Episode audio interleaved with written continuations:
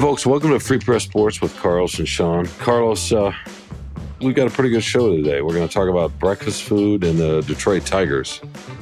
I guess there's only one Tigers around here, so I don't need to say Detroit. But considering our editors often add in Detroit when we mention our professional sports teams, right? They go back and edit Detroit.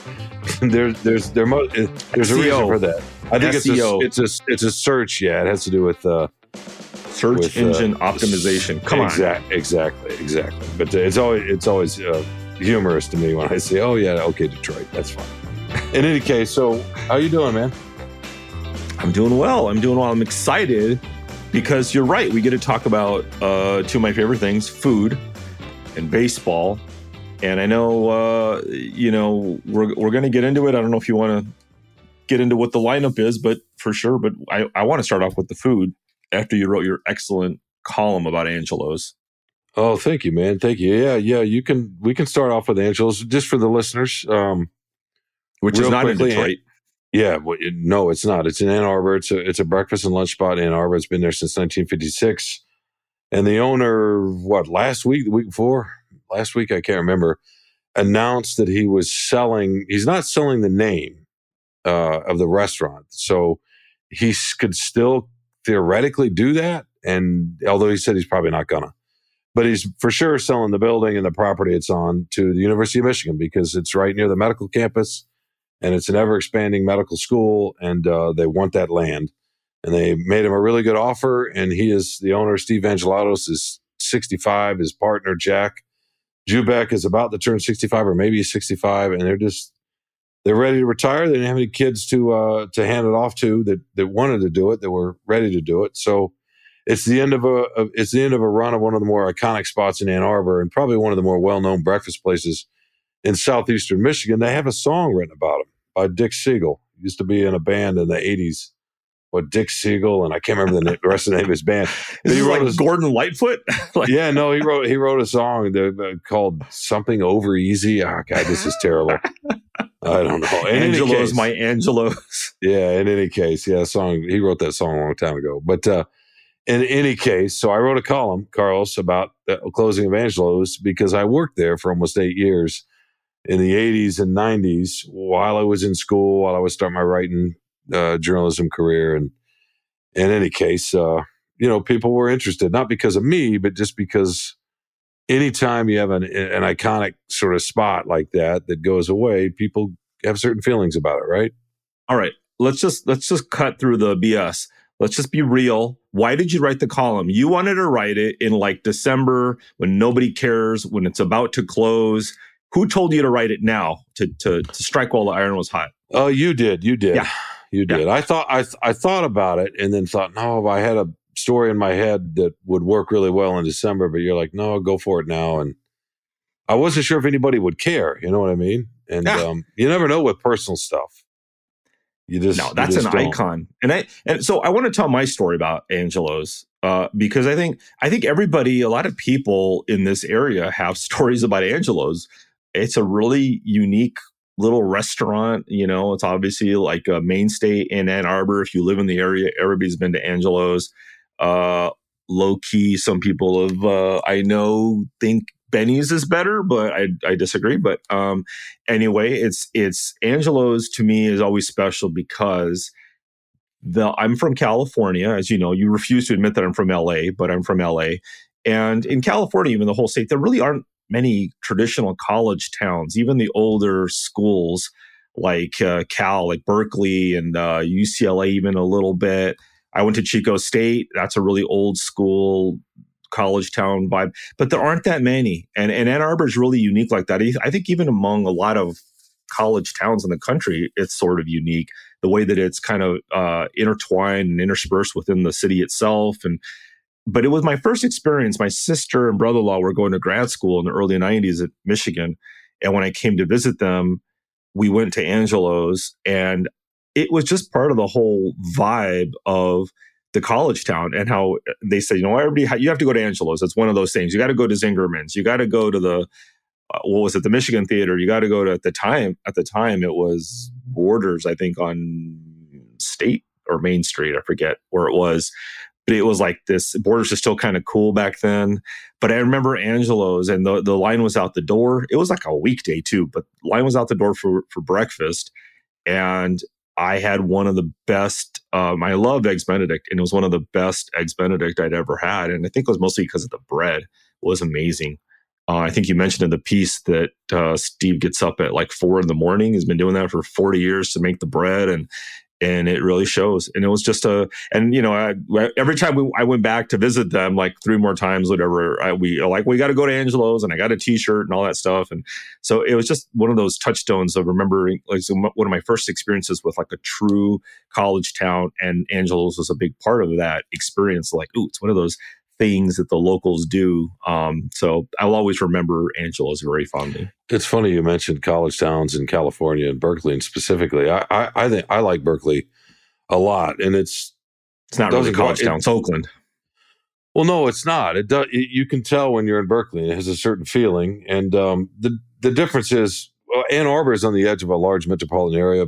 Berkeley is surrounded, mostly surrounded, by a much larger metropolitan area, but there is a little college feel there. But the reason I mentioned Berkeley is one of my favorite breakfast spots in the country is there. It's called Betty's Ocean View Diner. And it's uh, similar to Angelo's and, and the sort of the style, but it's got a California vibe. And you sit outside and they give you blankets, you know, because that, that breeze comes in, right? Even in Berkeley, it, it's not quite like San Francisco with the, with the breeze coming in off the Pacific, but it gets cool. But their food is great. So I think, um, I think there are college towns that have these kind of spots all over the place, right? Betty's, by the way, I just looked it up real quickly. It only goes back to 1982.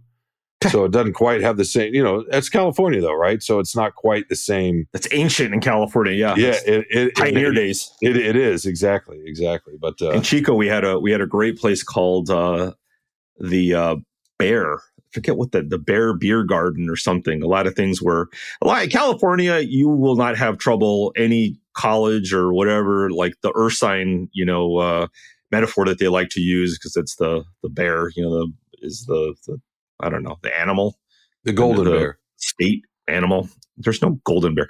Anyway, the uh, but yeah, it was. By the way, my one of my favorite jokes uh, from uh, Mark Twain about San Francisco is like the he said the coldest winter I ever spent was a summer in San Francisco.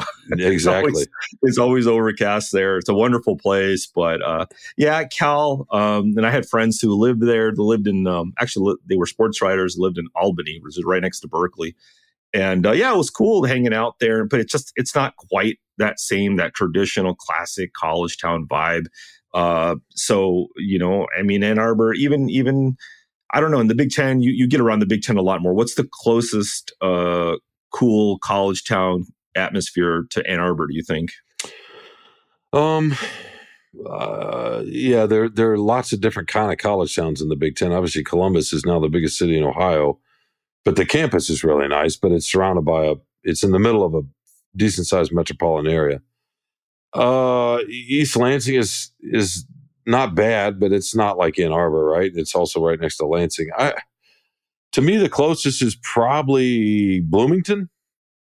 Um, Bloomington, either mm, either no. Bloomington's smaller than Ann Arbor, but Bloomington's got a great campus and a very charming downtown that's not far from campus. That's not a whole lot different than East Lansing to me, Bloomington. Well, no, there's no uh, Bloomington feels tighter to me. It doesn't feel like Michigan. Michigan State's so spread out and Bloomington just, I mean, Indiana University just feels a, a, little tighter to me. I don't think West Lafayette feels that way much. Uh, Madison doesn't count, right? Because Madison's the capital. The so capital, but the campus, Madison is, is is the place that gets compared most. It's bigger than Ann Arbor, and it is the capital. But the campus is great, and the college feel is very similar. Mm. And it's just it's beautiful. It's on an isthmus between two lakes, and uh, so yeah, Madison but one of the reasons Madison gets compared to it the most, partly the leafy neighborhoods around the campus doesn't anything look anything like Michigan, but it's the vibe. That's why, right? It's sort of mm-hmm. a left leaning college town that's doubles as the capital in Wisconsin, but it's there's a similar vibe. Champaign, Illinois, that's a nice campus, smaller town, but it's flat and farmland. Uh, Happy Valley, you know, State College. That's that's got a nice college town feel. But then otherwise, you know, Rutgers is fine. But then then I mean, I don't know what what else. Iowa, that's not too bad. But Ames, yeah, you know, but I would say Madison is probably the closest. Yeah, it's funny because it's it's like they're like the, the unique part of Ann Arbor is that it's not in a big city. There's not it's not near a big city, yet it has its own city vibe because Ann Arbor's big enough, but not so big that it's it feels like the state capital, you know. Um so I think it's it's a little hard to to replicate that. And and I love different. I mean, like Cal's great, Westwood is great, um, but they don't feel like a tradition. The, the, the ironic thing is, almost every the, the large majority of Hollywood movies that are sh- shot like on a you know campus setting, it's at UCLA because it does have old buildings and they use the they're selective about their their photography so that it looks like a traditional campus, even though it largely isn't. Um, but it's got a cool little vibe, you know, and it's on the west side of LA and all that. And, um, you know, the, Santa Barbara, you see Santa Barbara in California. That's one that's also Goleta.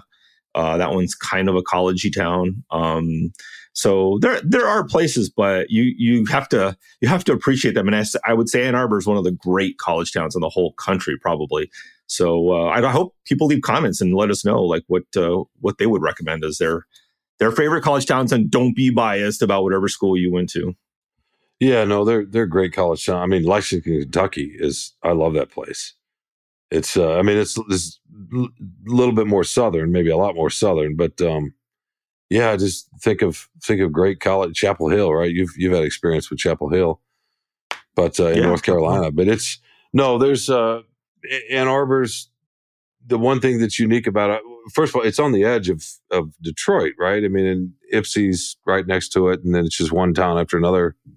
Actually, Detroit, it's 50 minutes away from Detroit. What are you talking about? Yeah, from downtown to downtown are 45 minutes apart, but but there's Ypsilanti and then uh, I guess Romulus and the airport, and then eventually you get to you get to there's a little bit of downriver and then Dearborn and Detroit, but it, it doesn't it's not that far, right? It's it's not like Ann Arbor's out in the middle of nowhere. It's like Madison you get outside of Madison and it's farmland. Now you can go east a little bit of Ann Arbor and there's a little couple of towns and there's farmland, but uh, I mean, excuse me, west.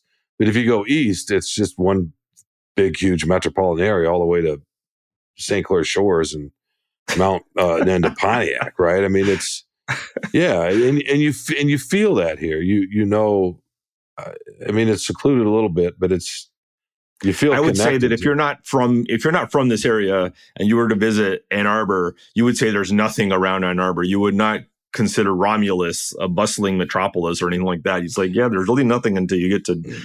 kind of the Dearborn area ish. You know, when you start seeing well, no, you can buildings. take you can take one way, and there's a little bit of little bit of countryside with trees, but then you get to Plymouth, and then you're in Livonia and metropolitan Detroit. Well, Plymouth is too, right? Northville or you yeah, I mean, there's that's, sprawl, that's, but there's no big 96 and it's one community after another. It's it's so it's but there's communities. A, what's that? But there's just communities. No, but it, but look, it's not the same as Madison or Champaign, where it's just there's right. nothing around. It's just farmland. Bloomington, same thing. Yeah, uh, Ames is the same way. Yeah, Bloomington's that. Well, Bloomington's not.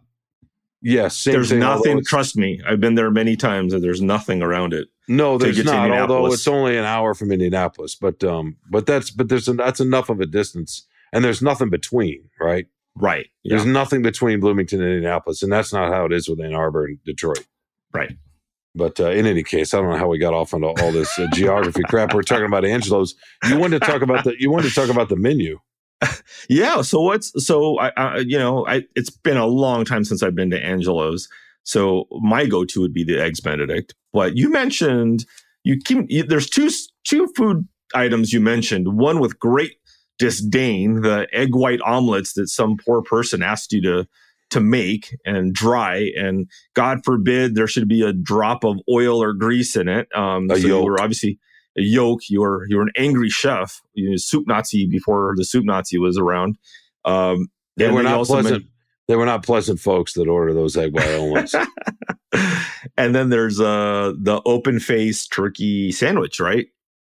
Yes, yes, yes, so, yes. So what's your go to? What what do you order? Have, if you're, going, you're lucky enough to get an Angelo's now. They have open faced. Uh, I want to say beef, turkey, and there's It's, it's some some days of the week they have hot roast beef, hot roast turkey, and, and meatloaf pork. on some days, and then the, and then the pork, yeah, sliced pork, which uh, which I never really ate that a lot. It's heavy.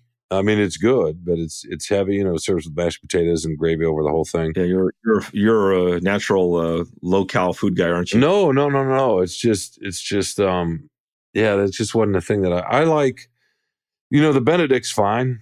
Um, Steve's gonna hate me for saying this, but the Benedict at my house is a hundred times better. And I'll And the be and the the- judge of that. No, the difference is here's the difference. He's got the bread, and that's the bread is really good, but they don't make their hollandaise from scratch. I'm sorry, Steve, but you don't. And uh, I mean, right? It's Knorr's, and I used to make Knorr's hollandaise, and it's good. It's it's nice, solid, good hollandaise. But once you make it from scratch, you know, it's kind of hard to go back. I So don't know. I mean, I mean, to me, it's more about. uh, To me, it's more about the bread no, it's the And- hollandaise, dude. and Come the on. egg too. The hollandaise. Well, no, is the egg, the egg, the egg, the egg needs to be cooked properly. But an eggs Benedict is about that is is completely about the hollandaise, and then it's secondarily after that. I would say the, the meat or the protein or whatever it is. I mean, the Canadian bacon. Yeah, yeah, that's a yeah. big part of it. and I get I get really good Canadian bacon, and his Canadian bacon is fine. He also does a crab cake and a Florentine with spinach, and uh, they may have one other one these days. They- Sam, salmon, salmon. Benedict. Yeah, they've expanded. and they've the portobello. Benedict. It's been a long time since you've been there, Yeah. brother. Portobello's a very '90s, but they but that came around in the uh, in the in the 2000s. So my go-to, and in fact, I had one the other day when I was there hanging out for the story, is a three egg omelet with mushrooms and American cheese, and that's it. And um, their omelets are good, but I just I just I'm a sucker for American cheese. I mean, I like all kinds of nice cheeses, but an omelet with American cheese to me is hard to beat. So Sometimes sometimes just American cheese. just just American cheese. Yeah, there's nothing wrong. I mean, I I I'm lactose intolerant now, but I used to get cheese omelets all the time and and make them. They're easy and they're Yeah, they are, and, and they're delicious. And then I get a side of thinly sliced. I haven't cut the bread thin because they cut it really thick, which is good. But Yeah. I have a, a a side of thinly sliced raisin bread. Oh, I bet they I, w- I bet they make a killer uh, grilled cheese sandwich, don't they? They do. I used to make those. Yeah, the, the grilled Oh. cheese sandwiches are good. It's all the all the food's good. The burgers good. The the pancakes are good. It's just it's just good solid food. And um, but but the but the hook has always been the bread, the toast, the French toast because of the bread, and then they deep fry. You know, you batter and deep fry French toast, Mm. and that's that's always been the hook, is the bread. I always try to every time I go to Ann Arbor over the years because I don't live that close to it, but I always always try to wrangle somebody to go to Angelo's, and it's hard because you know it's it's North Campus, and so it's usually not close to something that you're doing downtown, and there's always a line, and there's it's always a pain in the butt to find parking, and you know it's just it, there's just like enough little like hurdles, whatever it is that that keep people. Oh, should we?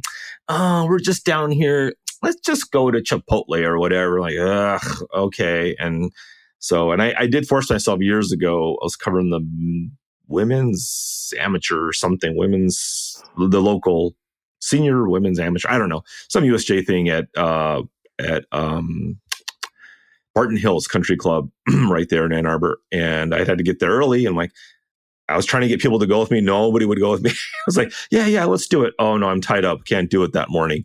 I'm like, you know what? I'm just going to be the sad person who goes by myself. And I went and it was fantastic. But it is kind of a bummer eating by yourself. So I don't, I don't like to do that too much. But oh, I don't uh, mind. I don't mind doing that um, at all. That's what the that's what the counters are for, or the bars are for, right? You just sit there. Yeah, true. Yes. The you counters. just Yeah. sit by yourself, and these days you get your phone, you can read anything you want. But um, but in those days you could read a paper, or a magazine, or whatever. But or you could just sit and talk, talk to Yeah. your neighbors or whatever. Yeah, I I actually don't mind eating out by myself at all. You know? have to do it as a sports writer. You can't wait for, for pals to show up. No, no, no, no. But uh, all right, the last thing I would say before we we stop this uh, nonsense, not about Angelo's, because it's it's definitely deserves all the recognition it's been getting these last few days. I mean, it's been you know covered by outlets all over the area. because it is a big deal because it, it's meant a lot to a lot of people for a long time in Ann Arbor and uh, specifically students, Michigan students, University of Michigan students, and medical students and residents uh, in the medical school. And it's funny because the owner heard from has been hearing from all these people that he fed that are now in their 40s and 50s and 60s, right? You know, or at least 40s and 50s. If not dead. Yeah, some of them who've had kids of their own that have come back to Michigan, and that was fun to write about. But the thing about it for me was that you talk about that line, how busy it was at, at its peak, and it still does a, a good business. It's just a lot of it is DoorDash now and Uber Eats, or just calling it carry out and pick it up yourself. People don't like to wait in line like they used to. There are a lot more choices, and it's just the world seems busier, and that almost seems quaint. You know, when you went to brunch at any decent place in the 80s or 90s, you knew you were in for an hour wait, wherever it was, right? It's just. Mm-hmm but uh, but at Angelo's, at its peak, it's just the amount of food that we used to we used to God, the amount of food we used to cook for the uh, length of time. You know, the line started eight in the morning until and it, we would cook. We would close at two on Sunday and three on Saturday, and both of those days we would cook until close to an hour after we closed because there was a line, right? So you'd have to go out and cut the line off and at closing time, and then you knew you still had another hours worth of people to feed. Wow. But um, but the amount of food we used to do and the pressure and trying to uh, get everything timed up, make sure every order's right, make sure it's cooked properly, and just the speed of all that. Um, that that really that really meant that really mattered to me in my in my young life. It's just a lot a lot of us had places where we were doing some kind of work somewhere, and we kind of figured out we how to work and how to be okay at something. And it gives you confidence. And Angelo's really kind of surviving that and then even thriving at that toward the end. It kind of helped uh, launch me a little bit and help my writing and help help journalism and and confidence and all that. So I think I think that's what resonated with what I wrote with a lot of people beyond just the food and the place itself, just the idea of that. Because most of us go through that someplace, somewhere when we're young, right? and you and you figure it out and something starts to click and then you go on your way. Yeah it was really it was really well well executed.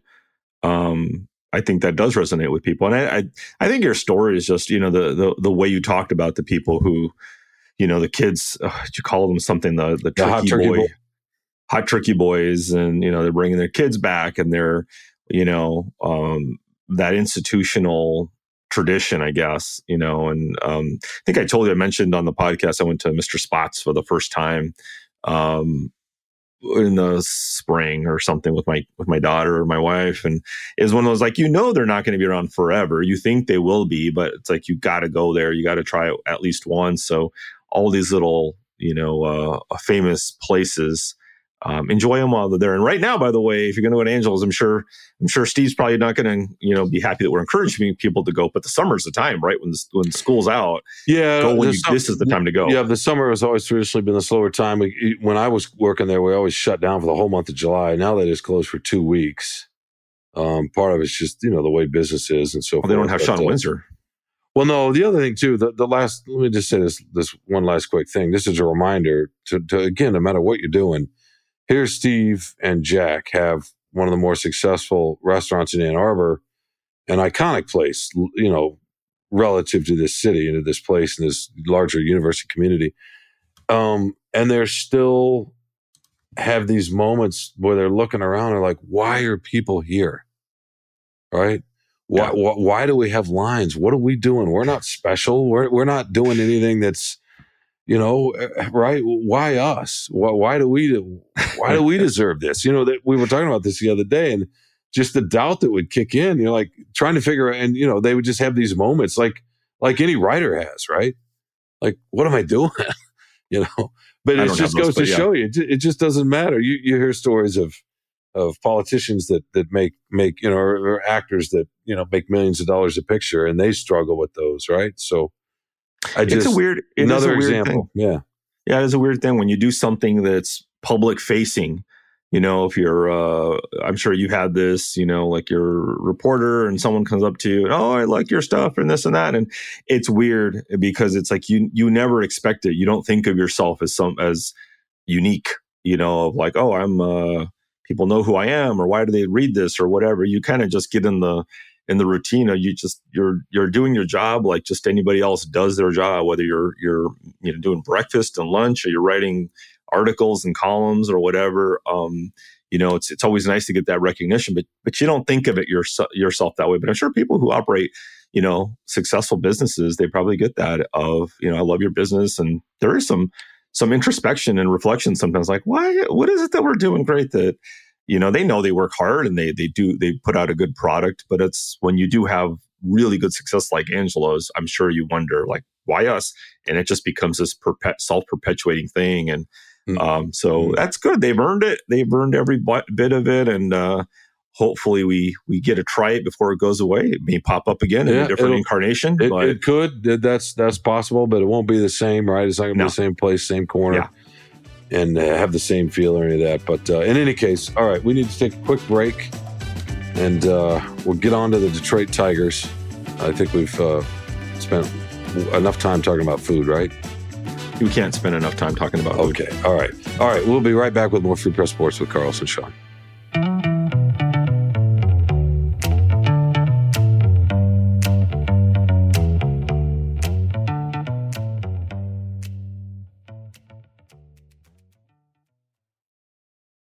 Welcome back to Free Press Sports with Carlos and Shawn. Carlos, we need to talk about the Tigers.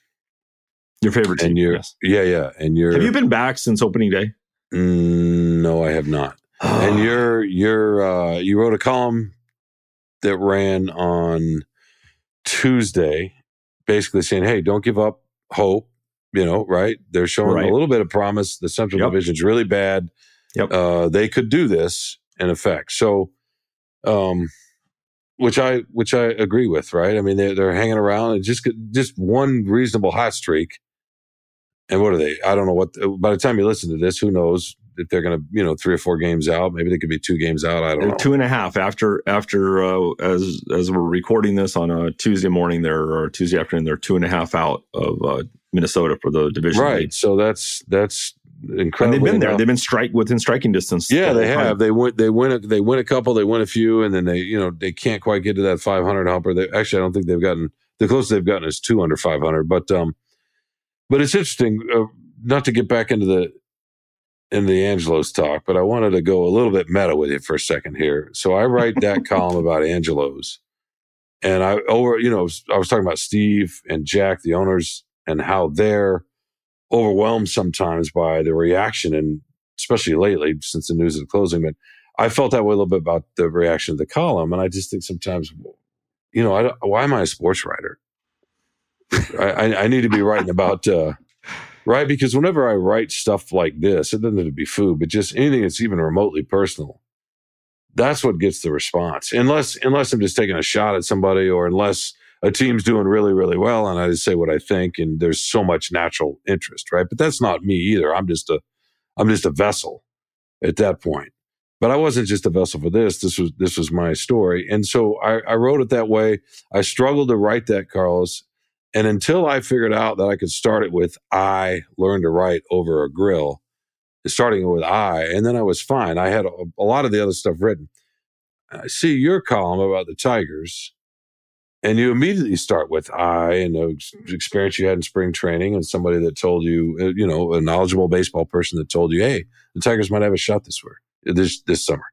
Don't laugh, right? Or this fall, mm-hmm. whatever. So you made that decision to start that way. And I would imagine you did it fairly easily. You didn't think twice about it, right? You Absolutely not. You no. wouldn't have struggled with that at all.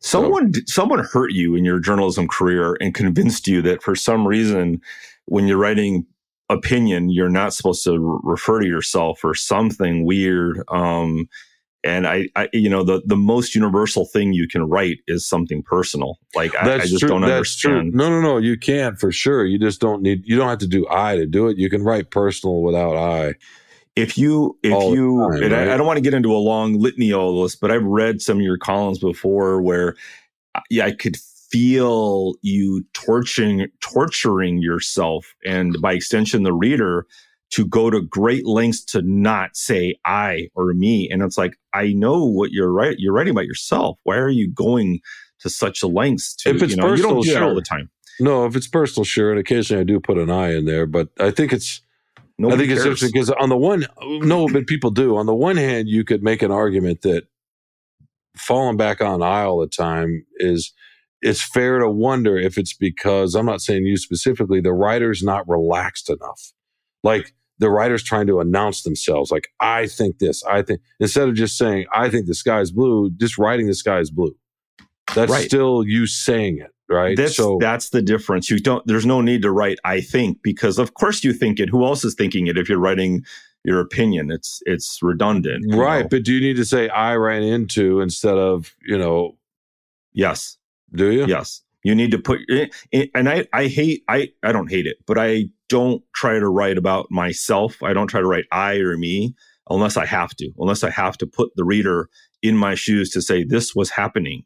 You know, if I'm going to say I asked a question, I just say I asked the question. I just, I'll paraphrase it or whatever. I don't quote myself asking the, there's, you know, especially if it's a mundane question, just get it out there of, you know, this or forget the question altogether just let's get the answer or the quote from whoever it is you're talking about you can the reader's not stupid they will infer that that subject came up and this is their answer to that situation or that question but yeah don't no you know people love it people love it when there's two things i think and I, and I know this as a reader myself if there's somebody i like to read um I like them to share a little bit about their personal experience, their life. Just give me a little bit of insight of I was having a fight with my husband. I was whatever. My kids were screaming at me the other day, and I what I did this or what I- you know. I like that. I like don't don't when you work too hard at making things universal.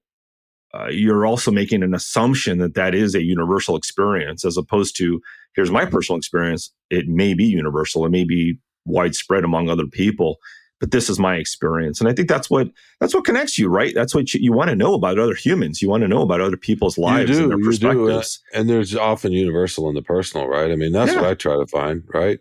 Absolutely. That's what I try I- to find. I, w- I wasn't people- writing about cooking and and all that as much as I was writing about surviving something when you're young and trying to find your way. And that's why people that connect. No, with but the other connect- thing you did in that column that was really good, and I've told you to do this before, and you need to do it more, is what a unique experience it is uh, to be a, a cook. How many people on the planet have worked as a professional cook? That's Lots. a really unique. no, no, not that many. I mean, Lots that's a people. tough job. I mean, and I'm not counting. I'm sorry, but I'm not counting McDonald's people flipping fries. That's not what I'm talking about. Short order to cook, real thing, made to order stuff. I mean, that's a difficult, difficult job. And you did it at a very high profile place, you know, among our, our readership. So That's is cool. serving. Uh, so is serve. You know, serving tables, right? Waiting tables and so on and so on. I mean, the restaurant business, in- in- just in general. Somewhat. I mean, th- there's probably a lot more wait- people worked as waiters. And I mean, that's a much lower level skill thing. But as a cook, Yeah, but that that involves a different kind of skill because dealing with the public is Oh, its for own sure. is its own thing too. But I would just getting back to to your column and and so forth. And sorry, we got a little bit too sidetracked here, but I was just it was curious, and I wanted to share with you and with our listeners just that that process sometimes. But so tell us why you think the way you think about the Tigers, and are they really good enough to uh, to to make to find that streak where they go seven out of ten, win seven out of ten, or eight out of eleven, or whatever, and get get on top of the division? Or are they just going to keep hanging around, win a couple, lose three, win a couple, you know, lose one, whatever?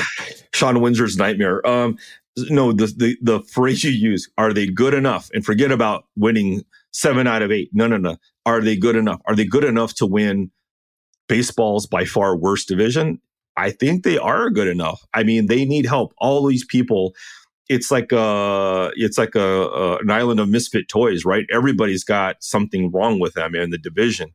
You know, Carlos Correa is near the Mendoza line right now um, you know, and the Twins have no bullpen, and it's everybody. Every team's got either injuries or some issue going on. The Tigers are not a perfect team at all. You know, for sure, they don't have deep starting pitching. Um, they are not solid throughout the lineup. Um, but they're good enough. I mean, they're good enough that I think if they stay relatively healthy, you know, the key players stay relatively healthy, the Torkelsons and Greenes and Baez and Eduardo, you know, uh, Rodriguez, and you know, if they if they stay reasonably healthy, there's no reason for them to not maybe hang around in August and have a chance. And that's assuming that suddenly Carlos Correa doesn't go on a weird, you know, whatever uh, uh, Ted Williams hitting streak or something and start ends up hitting 500 or whatever. I, you know, it's it's you have to get help with among the you know the, the, the Twins and the Guardians are supposed to be two of the better teams in the division. So as long as those teams don't get super hot, um, I think they could do it. I, I don't see them. I, I and exactly what you said, Shawn. They're going to win you know, they're going to win two and then they're going to lose five and they're going to lose one and they're going to lose, they're going to win four. You know, it's going to be back and forth, up and down the whole season.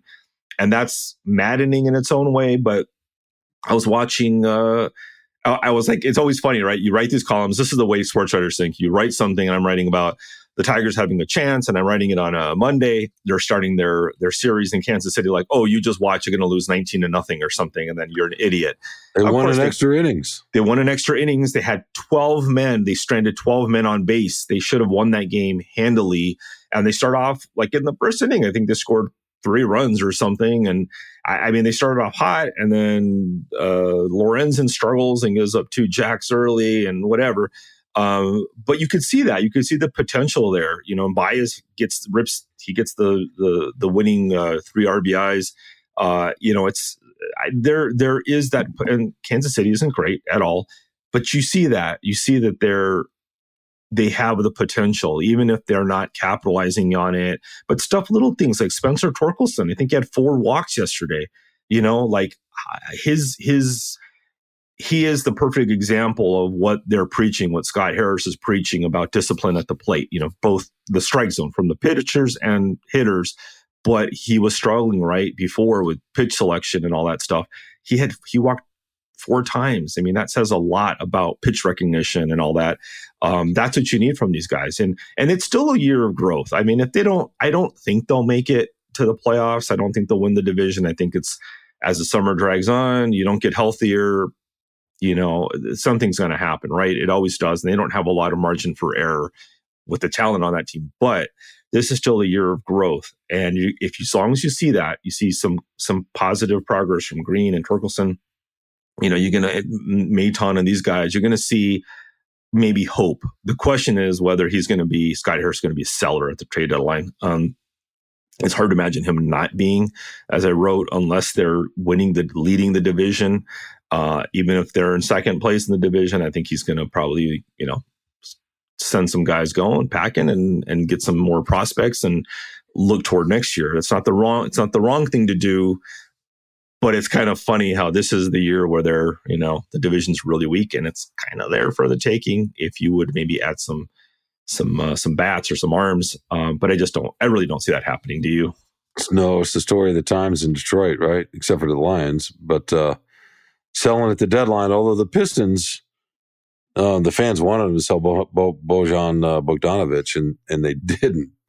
But um, but but by and large, yeah, the teams have been sellers. Uh, let me ask you about Riley Greene before we wrap up this segment with the Tigers. I, what do you think his ceiling is? What do you think his potential is?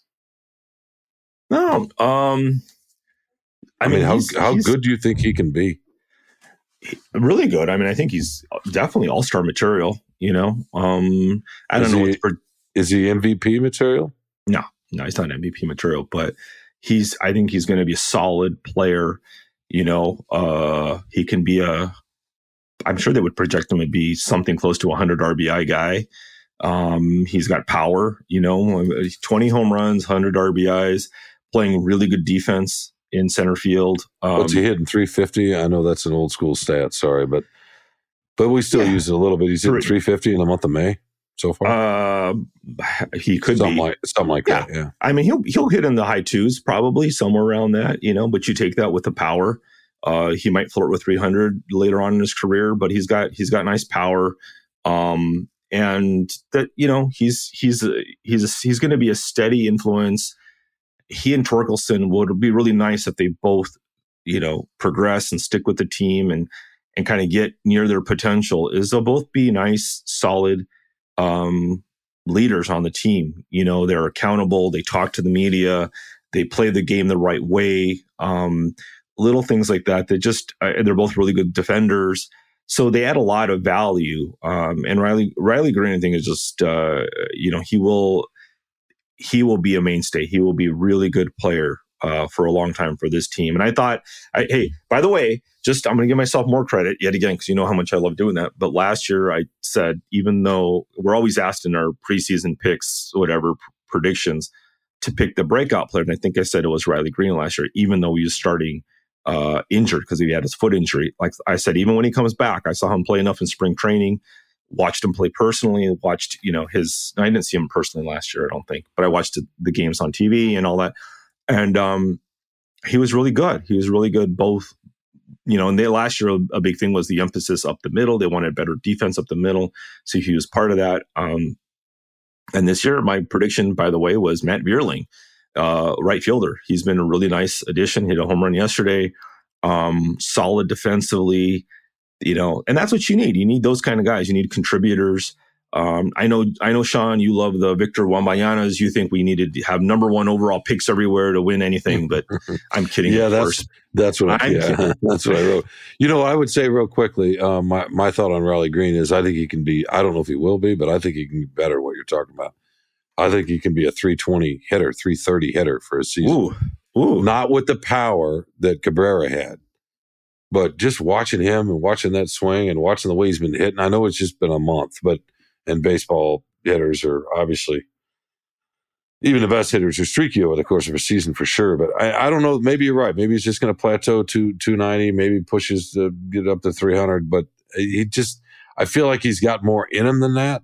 Uh, not necessarily with the power, I mean, he's got he's got nice power, but you know, I'm not saying he's going to go out and hit 40 homers and and hit 330 or 340 do Cabrera stuff. But uh, but I do think that that bat it's just and that swing just looks like he can do it over and over and over again. He's starting to see, starting to learn how he's getting pitched. I mean, the other thing too that makes me think that is he hits pitches all over the plate and uh, even off the plate a little bit, right? Up, down. I mean, he can to me, that's one of the great marks of a great hitter, or one of the marks of a great hitter is when they go get balls all over the place, and he can. So we'll see. I don't know. Maybe maybe I'm completely off base here, but he could be. I mean, right now, as we're speaking, he's he's hitting 286. Uh, OPS is 754. He's got uh, uh, in 44 games, 190 plate appearances. Um, and this after got, a really, he's at 286 after a pretty miserable start. Yeah, four four home runs, sixteen RBIs. Yeah, the power stolen me, bases. Yeah, he might. I mean, yeah, the power to me is not. It's fine. He's got good gap power. He's got two triples, six doubles, four yeah. home runs. I mean, he's yeah. got he has power. I mean, he's he's he does. No, and, no and question. You're gonna you're gonna sacrifice that. He's he's probably I think he's hitting fourth in the lineup, third or fourth in the lineup. Yeah, no, that's kind of flip that, around. no, for sure. I, they, they it seems like they got they got a really good one in, in in Riley Greene, and it's been fun to watch him hit and see that confidence kind of come. And uh, in the last what three weeks or so, is it's really been something. It's been a while since they've had a player do start to do the things that he's doing at the plate right now. But uh, in any case, yeah, all right, man. Let's.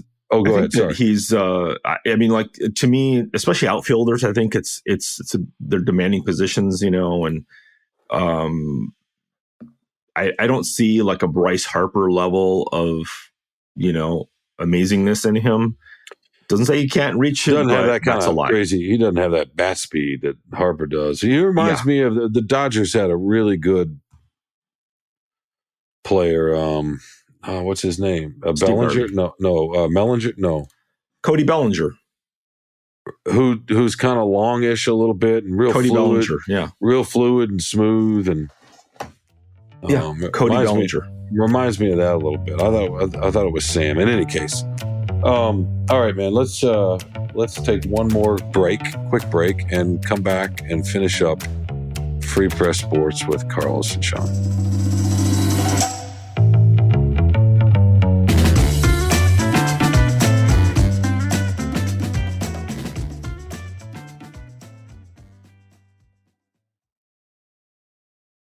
Welcome back to Free Press Sports with Carlos and Shawn. Carlos, it's the time of the show. I want to hear what your favorite thing is. I have one that you can't steal for once. Please, please. Uh, my favorite thing was after a few weeks, uh, because I was away uh, from work and traveling for different reasons. Um, finally returned, Shawn, for the first game in about a month to the Free Press, the vaunted Free Press All Star uh, softball team. It's not an all star team. We're just we're we won our second game in like a month um, last week, but it was so fun to play. It was so fun to see everybody.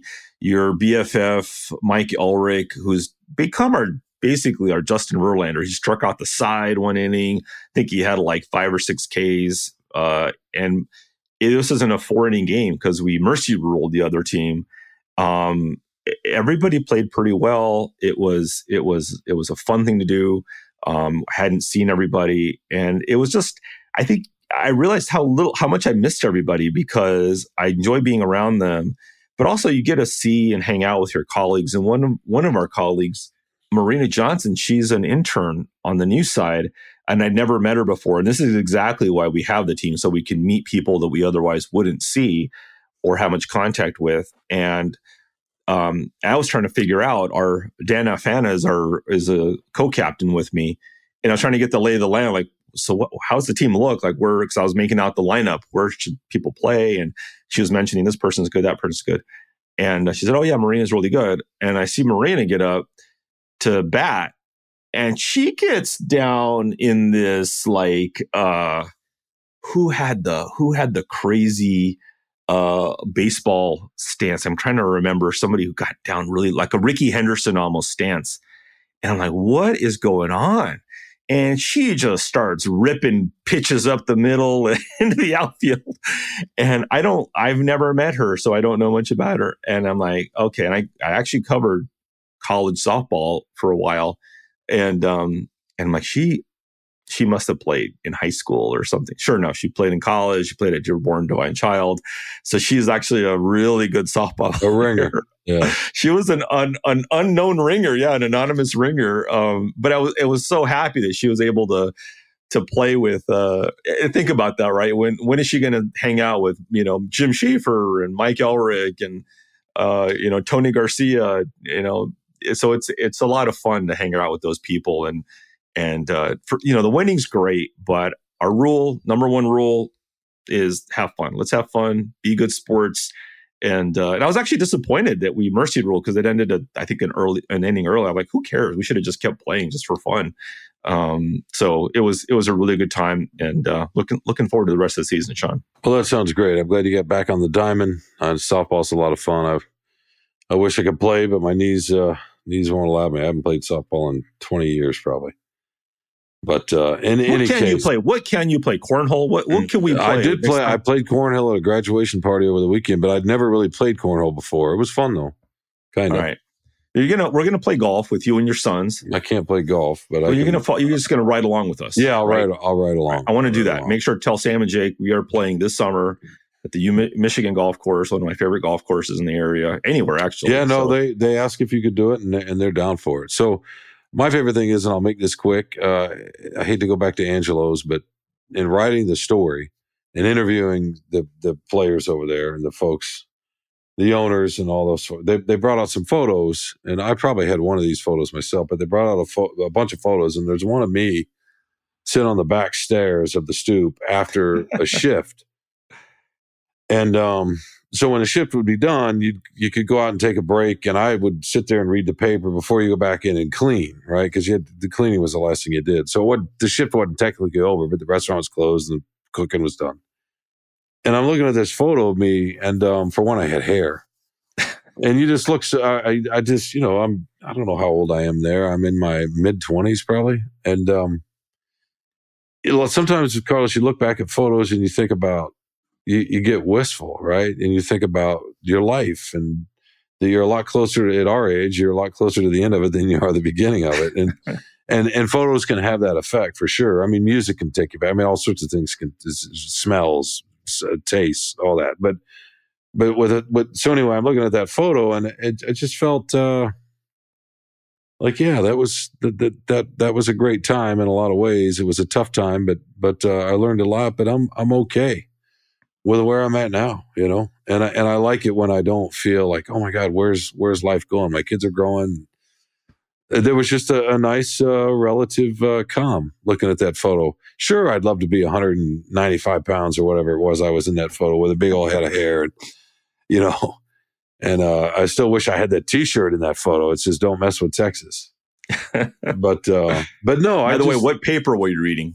Be honest. uh, I don't know which one that was. I I read I read a bunch of papers at that point. There there used to be a store. There's still a store in Ann Arbor. uh, They're called the Blue Front over on over near campus, and they would sell newspapers. You could get the Sunday papers from all the metro big metro dailies around the country. It was great. But I used to read uh, both Detroit papers, the Ann Arbor News, the New York Times, um, and then I would mix in others, the Dallas Morning News, say, or the New Orleans Times Picayune, or I just read papers all over the country. So I would bet you that was either the Ann Arbor News or the Free Press. It definitely looked like the Ann Arbor News to me, just from the Yeah. ads on the back. of- Yeah, those those were the two I read the most. I read the news too, but um, but yeah, you know, back in those days, a lot of people read more than you know. You read a couple of papers a day. Oh yeah, It- It's it's how you kept up. It was I think CNN was probably around then, but it just the whole idea of 24 hour news was still relatively new, and that's just how you get your news. But no, I, I enjoyed looking at that paper, excuse me, that photo, thinking about just reading the paper and those times and and the journey. And sometimes a photo can do that, make you make you think, you know, about how fortunate you've been and and that sort of thing. So yeah, that was my favorite thing, just seeing seeing that photo I that love we that ran photo. that we ran in our paper. Yeah. I love I love that photo so much, and unfortunately, we ran it online with your column, but not in the paper. And to me, and I used to be a newspaper designer, you know, very low level, but I would have stripped your column across the top of the paper that day with that photo, a couple of columns large. I would have I wouldn't have had a trouble problem making it the main photo. They call it the main art of the section because it's such a fantastic photo but also it exactly encapsulates what you're writing about that you learned how to write working at Angelo's and under all that pressure. Um, I love that photo, and it was so old school, grainy, black and white. Um, so go go look at Shawn Windsor's column, and just just for that photo alone, it uh, it's a beautiful. It's Beautiful. amazing how many comments I've gotten about that photo.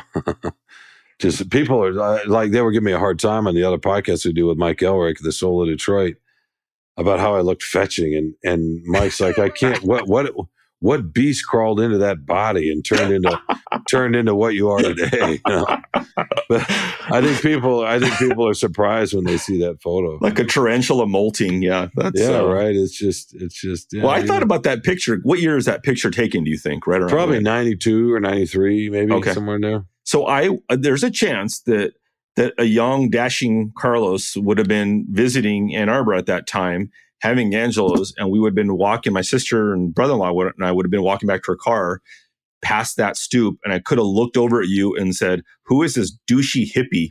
Sitting on the back steps of this restaurant, he should get a job or something. I wouldn't have. And I would say to there. you, okay, uh, we, we're, I've been trying to teach you about human nature for a long, long time. And if you thought I looked like a hippie, then you don't know what a hippie looked like. So that that's the first. Ann Arbor hippie.